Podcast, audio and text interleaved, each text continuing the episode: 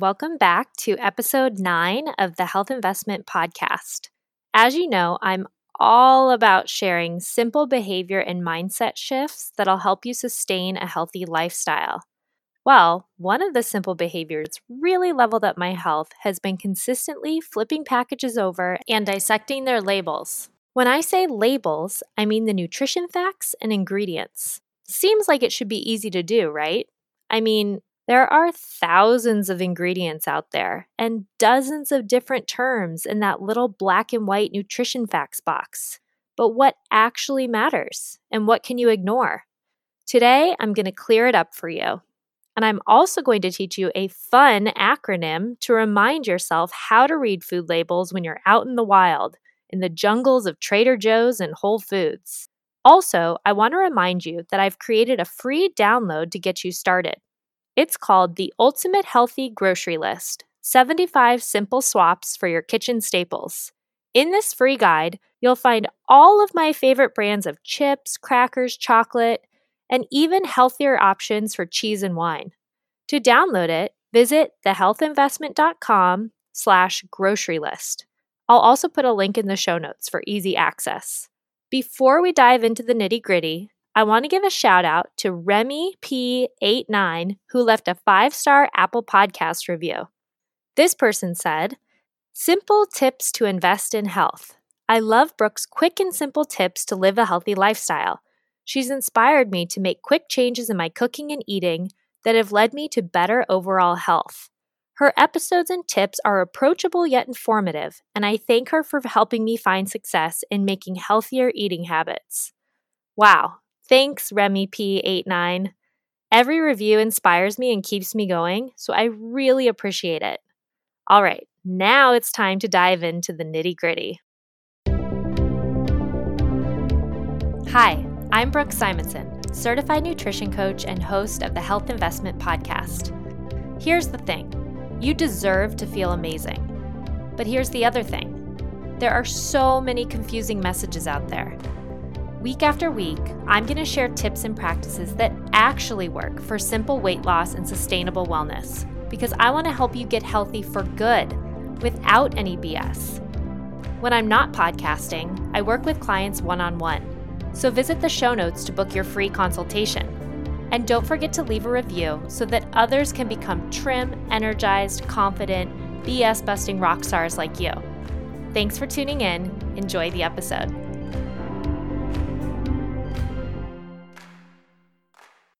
Wouldn't it be nice if we could just trust the claims on the front of any package? You know how a bag of chips will say things like organic, non GMO, and gluten free on the front of the bag? Wouldn't it be nice if it was that easy? If we could just quickly glance at the front of any item to determine its caliber? Unfortunately, I have some bad news for you. The front of any package is really just smoke and mirrors companies do extensive research on which colors and buzzwords to use so that we'll buy their products. And the colors and buzzwords change over time.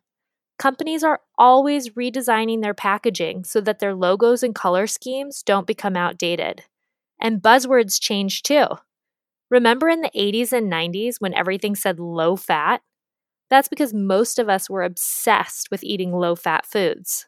So companies really capitalized on that.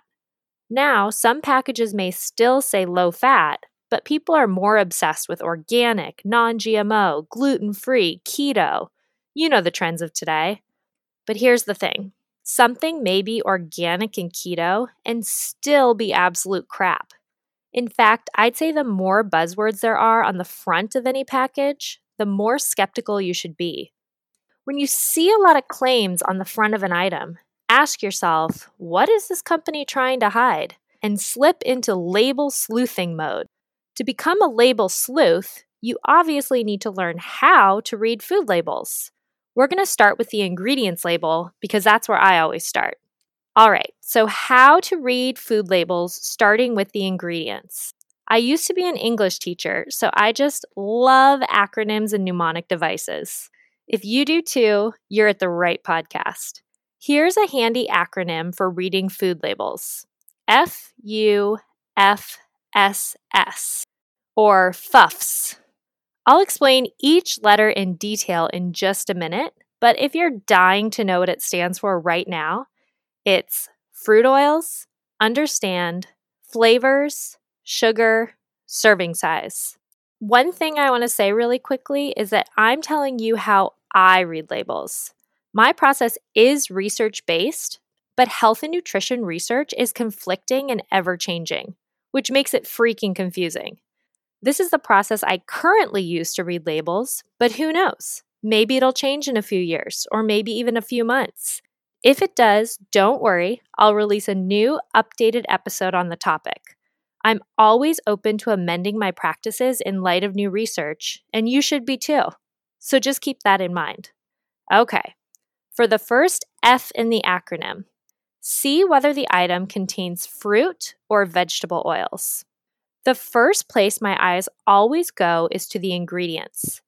Usually, one of the first ingredients is some type of oil.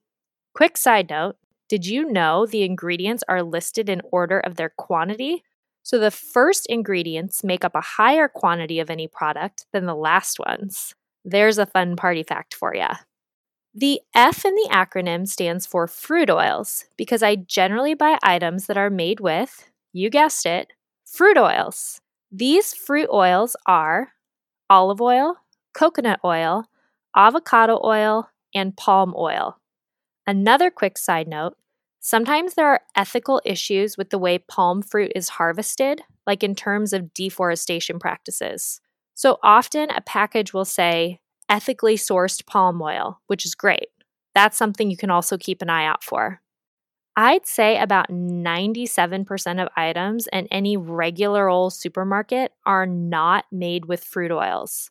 They're made with vegetable oils. So, yeah, that means I typically don't buy 90 plus percent of the items that are packaged in most grocery stores. Here's why vegetable oil is a deceiving term because these oils aren't actually made from vegetables at all, they're made from seeds. So, a synonym of vegetable oil is refined seed oil or just seed oil. Throughout this episode, I'll be using those terms interchangeably.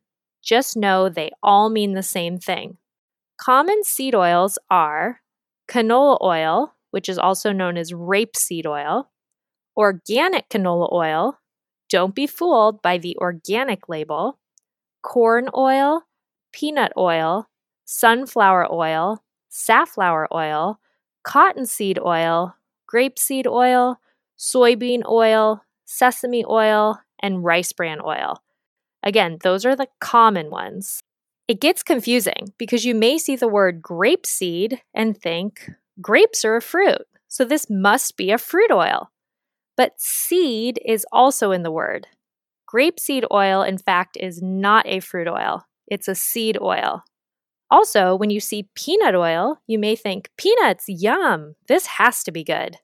But most peanut oil has been refined, bleached, and deodorized, just like all of the other seed oils. We'll talk more about that in a minute. But first, this is why I prioritized fruit oils over vegetable slash seed oils. Possibly you've heard that vegetable oils are healthy because they're low in saturated fat. Addressing this, University Health News published an article, which I'll link in the show notes, stating Is the American Heart Association wrong about their recommendation to avoid foods high in cholesterol and to replace saturated fats, like those found in animal foods, with polyunsaturated fats, like those found in vegetable oils?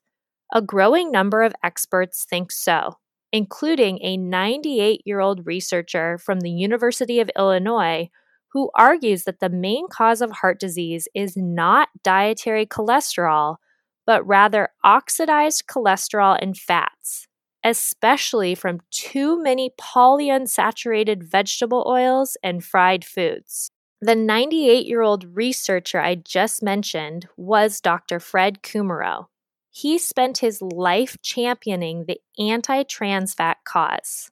In his own research publication, Kummerow wrote we have switched from the consumption of saturated fats to polyunsaturated fats, which are now in almost everything that is consumed. Vegetable oils, partially hydrogenated fats, and fried foods are responsible for the persistently high rate of heart disease. The most effective way to prevent coronary heart disease and sudden death, according to these conclusions, is to eat fewer commercially fried foods, fewer polyunsaturated fats, and to avoid partially hydrogenated fats. Kummerow's point is one worth repeating.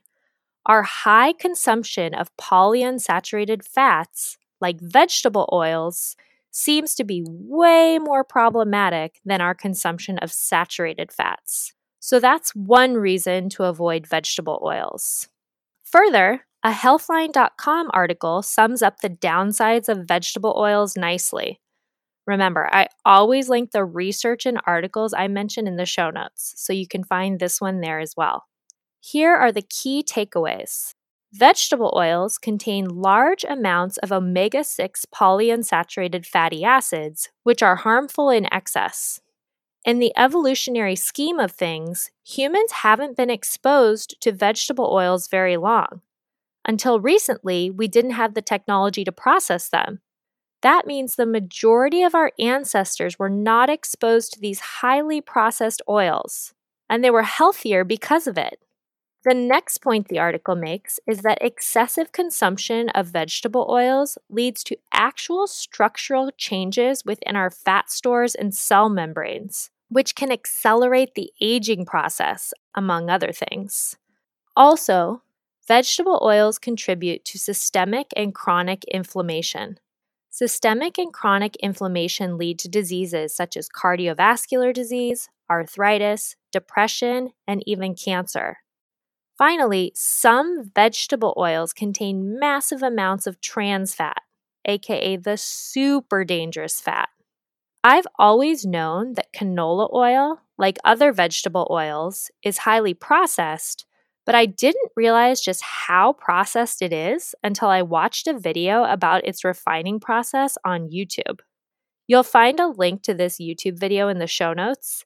If you watch it, prepare to be super grossed out.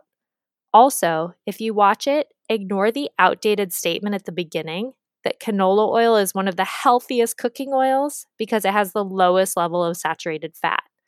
And also ignore the implication that it lowers cholesterol. A few years back, the Dietary Guidelines Advisory Committee announced its updated view that cholesterol is not considered a nutrient of concern for overconsumption. That's right the cholesterol you were taught to fear is no longer a nutrient of concern. So bring on the egg yolks. Back to the refining process. In order to extract oil from canola plant seeds, producers must undergo a number of rigorous factory processes. I'm not going to go through every step right now, but just know that the seeds are bleached and deodorized in the process. To bleach and deodorize the seeds, producers use chemicals. Contrary to vegetable oils, fruit oils do not need to be bleached and deodorized. It's much easier to extract oil from fruit, which again is why I stick to fruit oils. Fruit oil producers use zero chemicals and solvents in the extraction process. Now, all of this being said, I'm not psychotic about not consuming vegetable oils. Maybe I should be, I don't know, but I'm not. Most restaurants use these oils in everything because they're cheap. And as I mentioned earlier, I'd say 97% of the items in your average grocery store are made with the aforementioned crappy vegetable oils.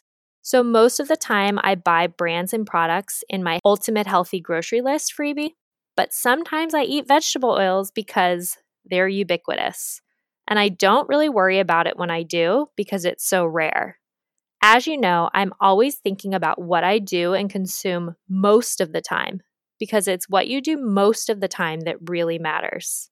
But since we're talking about how to read food labels in order to buy the healthiest items, just know that fruit oils, olive, avocado, coconut, and ethically sourced palm oil are your friends.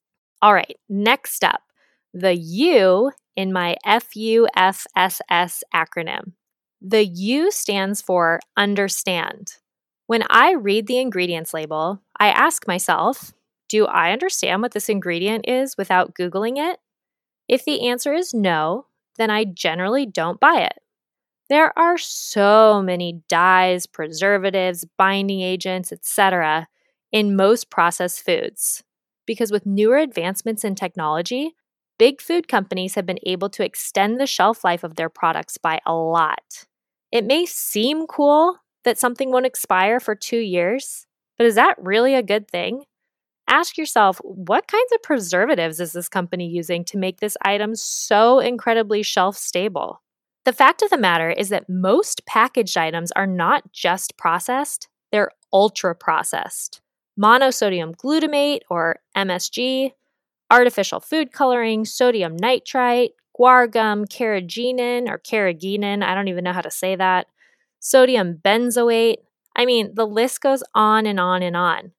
Like I said, if I don't understand what an ingredient is, I usually don't buy it. Because the way I look at it is this if I don't understand what something is, my body probably won't understand how to process it. Take the gums, for example. There's guar gum, xanthan gum, acacia gum, tara gum, gellan gum, locust bean gum. It's grossing me out just listing these. What are they? And did I even pronounce them right? I have no idea. Numerous studies, mostly done on animals, have shown that regular consumption of these gums can cause gastrointestinal side effects such as abdominal gas, bloating, and loose stools. If you're thinking, well, I'm in the clear because I don't regularly consume these gums, you may need to think again. Almost every single packaged item on supermarket shelves contains one of these gums. There are literally hundreds of different ingredients in processed foods that I don't understand, but I'm not going to spend a lot of time on this part because, again, my rule of thumb is that if I don't understand the ingredients, I try to find an alternative that has cleaner ingredients that I do understand. So there's really no point in me looking into every single additive out there. I just stick to the non Google necessary ones. Moving on to the second F in my How to Read Food Labels acronym, the second F stands for flavors. Most package items contain some type of artificial or natural flavoring. Possibly you're used to avoiding artificial flavors. But did you know that natural flavors are essentially the same thing? Several food additives, many of which are lumped into the natural flavors category, are deemed generally recognized as safe or GRAS by the FDA. As the Environmental Working Group explains, GRAS additives are presumed to be safe in food and are not required to undergo pre market review and approval. But there are enormous loopholes that allow additives of questionable safety to be listed as GRAS. Manufacturers can decide whether these compounds are safe without any oversight by the Food and Drug Administration, and in some cases obtain GRAS status without telling the FDA at all. For example, the FDA considers the preservative butylated hydroxyanisole, definitely botched that one, but it's known as BHA, to be a GRAS additive, even though the National Toxicology Program classifies it as reasonably anticipated to be a human carcinogen and the International Cancer Agency categorizes it as a possible human carcinogen. That was a lot, but here's the main takeaway. Many natural flavors are deemed generally recognized as safe by the FDA. But that doesn't mean much, since the FDA considers some preservatives to be safe when national and international toxicology agencies classify these same preservatives as unsafe. In an NPR article, which I'll link in the show notes, Charles Platkin, director of the New York City Food Policy Center at Hunter College, explains that many companies use the term natural flavors instead of artificial flavors because these companies and products have health halos meaning they want to be seen as healthy alternatives to more conventional items. He goes on to explain that consumers may believe products with natural flavors are healthier, though they're nutritionally no different from those with artificial flavors.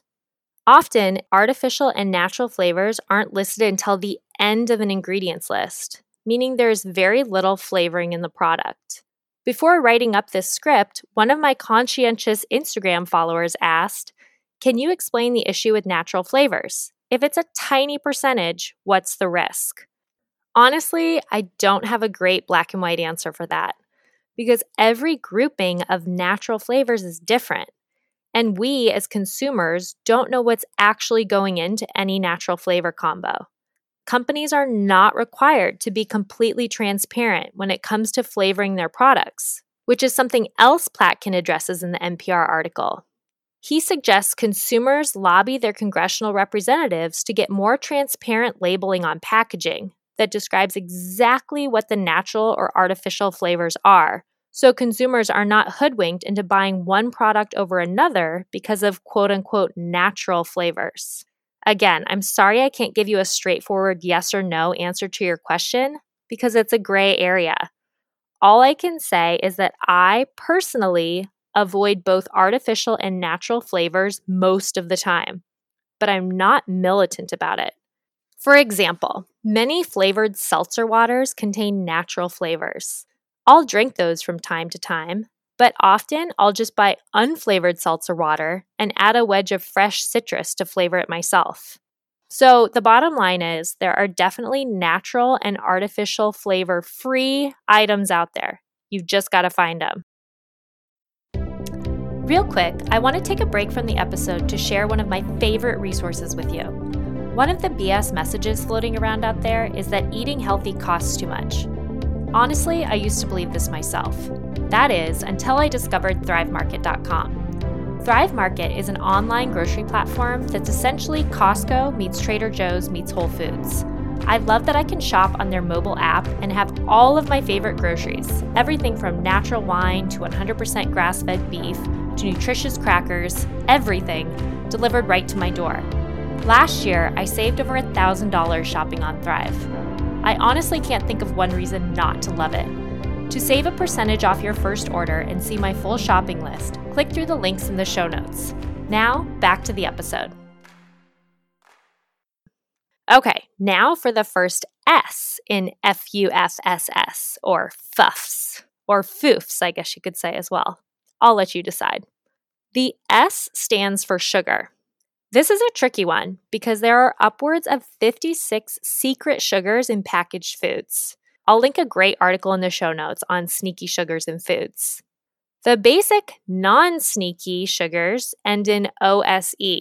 So, dextrose, fructose, galactose, glucose, lactose, maltose, and sucrose. And then there are granulated and liquid sugars like cane sugar, coconut sugar, brown sugar, agave nectar, corn syrup. There are tons of those. But ever since consumers have been more mindful of their sugar consumption, big food companies have gotten smarter. Remember, big food is not looking out for our best, healthiest interests. Big food wants to sell products and make money. So take dextrin and maltodextrin. Those are both also types of sugar, but the average consumer may not know that when reading the ingredients because they don't end in OSE and they don't sound like they're sugars. So beware. Usually, I steer clear of items that have been sweetened with some type of refined or artificial sugar. I like to buy things that are sweetened with a natural source of sugar, like dates, honey, or maple syrup. Research suggests that stevia, xylitol, and erythritol may be okay to consume every now and then, but I'm not a huge fan of how they taste. That's just my personal preference, though. Eventually, I'm going to do an entire episode on the different types of sugar, so I'll talk more about those then. Immediately after scanning the ingredients for sugar, I jump up to the nutrition facts. So let's talk about those now. Once I see that an item contains sugar, my eyes go up to the sugar content and the serving size. Serving size is the final S in my FUFSS acronym. Serving size goes hand in hand with sugar in my food label reading process. First, I look at the total grams of sugar. Then I look at the serving size. Generally, I buy items that have fewer than 5 to 10 grams of sugar in the entire thing. But this is where companies really try to trick you. The nutrition facts may say 8 grams of sugar in the total sugars category, but then when you look at the serving size, you'll realize there are three servings. So total sugars doesn't really mean total sugar in the entire thing because the item doesn't have 8 grams of sugar. If you were to eat the entire thing, you'd eat 24 grams of sugar total. After looking at total sugars, I look at the added sugars category. If the item has any added sugars, I jump back to the ingredients and really take a closer look. It likely contains some type of artificial sugar that I missed, so I usually don't buy it. Another conscientious Instagram follower asked, Does the carb count matter if the sugar content is low? I honestly don't worry about this. Once I get into more complex math, like comparing the grams of carbs to the grams of sugar, it all becomes too complicated for me. I like to keep my food label reading as simple as possible. So I mostly worry about what is in the processed item, so the ingredients, and then how much sugar is in the entire thing, since high sugar consumption has been linked to type 2 diabetes, heart disease, autoimmune disorders, some types of cancer, and more. I mentioned that I like my processed foods to be made with natural sources of sugar, like maple syrup and dates, but those still aren't a free ride. All sugar, even sugar from fruit, adds up. So just be mindful of that. At this point, you may be thinking, what about sodium and carbs and the fat content? I honestly don't really look at or worry about those numbers. If you go through the FUFSS process I just described, like I said, you'll probably eliminate upwards of 90% of the processed foods currently lining supermarket shelves. So I'm not willing to add S, C, and F for sodium, carbs, and fat to that already pretty extensive acronym because it would make the process even more restrictive and more confusing, for me at least. From my personal experience, if I eat real, whole, unprocessed foods 80 to 90% of the time, I feel just fine when I eat processed foods that meet my FUFSS criteria. But if you're in the habit of doing the reverse, eating a diet of 80 to 90% processed foods and only 10 to 20% real, whole, unprocessed foods, then that's definitely something you want to work on changing. Doctors and research scientists may not always agree on every health and nutrition concept, but one thing everyone seems to agree on is that we should be eating more real, whole, unprocessed foods that don't come with labels at all and fewer processed foods. So, again, I use my acronym to vet the processed foods I eat, but I only eat processed foods about 10 to 20% of the time. Some final thoughts. One point about sodium. Dr. James DiNicolantonio, cardiovascular research scientist, doctor of pharmacy, and author or co author of approximately 200 publications in the medical literature, also wrote a fascinating book called The Salt Fix. In one of his research articles, I'll link it in the show notes, Dr. DiNicolantonio writes While the potential benefits of sodium reduction strategies are debatable, one fact about which there is little debate is that the predominant sources of sodium in the diet are industrially processed foods. Processed foods also happen to be generally high in added sugars, the consumption of which might be more strongly and directly associated with hypertension and cardiometabolic risk. It is time for guideline committees to shift focus away from salt and focus greater attention to the likely more consequential food additive, sugar. A reduction in the intake of added sugars, particularly fructose, and specifically in the quantities and context of industrially manufactured consumables, would not only help curb hypertension rates, but might also help address broader problems related to cardiometabolic disease. So, just as our beliefs about low fat and low calorie foods have been challenged in light of new research, Dr. DiNicolantonio is challenging our preconceived notions about sodium. Possibly, sodium is not as bad as we once thought, and actually, sugar is to blame. Another point I haven't mentioned yet I generally buy processed foods that are free from refined sugar, as I said, but also free from refined grains. Both refined sugar and refined grains are nutrient poor, and both wreak havoc on hormones like insulin and ghrelin. So instead of buying crackers made with flour, I buy Mary's Gone crackers, which are made with seeds. Instead of buying white or wheat bread, I'll buy paleo bread sometimes at a local farmer's market or specialty store because it's usually refined grain free. But it's also very expensive, so I buy it rarely. I never buy regular old bread to keep at home, and honestly, I don't miss it anymore. When I'm out at a restaurant, sure, maybe I'll have bread sometimes, but I just don't like to keep it around most of the time. And now, my final thought you may have noticed throughout this episode that I said generally, usually, sometimes, and other similar qualifiers quite often. That's because I don't want you to think I follow the FUFSS acronym all of the time. I don't show up at parties with my own crackers and chips. And when I'm hosting a party myself, I'll probably stray from the acronym. One huge component to sustaining a healthy lifestyle is getting into the right mindset. You can't let perfect be the enemy of good.